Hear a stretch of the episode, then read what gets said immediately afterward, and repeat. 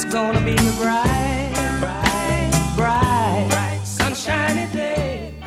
How would you know you're seeing clearly if you didn't see not clearly? How would you appreciate the clarity that you found if you hadn't lived in some sort of discord? How could you live other than living in alignment with Source?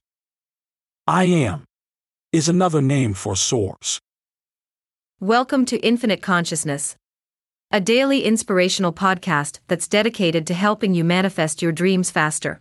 Through law of attraction tips, tidbits, and techniques to people who want to improve their lives, become leading edge creators, and gain a deeper understanding of law of attraction. We are delighted to have you here. And now, your tip for today. From Source Energy. There is no blame or judgment. However, be reminded that we are all part of all that occurs. Love this tip of infinite consciousness? Desire more? Catch our next episode. Head over to your favorite podcast platform and subscribe. It's very much appreciated. Thank you.